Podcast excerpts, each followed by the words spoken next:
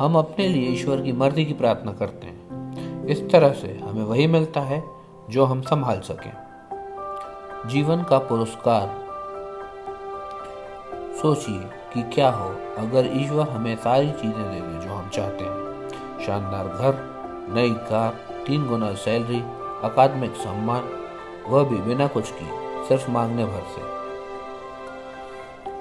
अब उन समस्याओं के बारे में कल्पना कीजिए जो इन सारी चीज़ों के साथ आती है।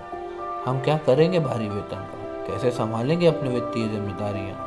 क्या हम कभी ऐसा दिखा पाएँगे कि हम इस वेतन वृद्धि के लायक भी हैं? क्या हम उस नई गाड़ी के रख रखाव और महँगे बीमा के लिए तैयार हैं, जो हमने अर्जित ही नहीं की है? उस अकादमिक सम्मान का क्या, जो हमें ऐसे ही मिल गया?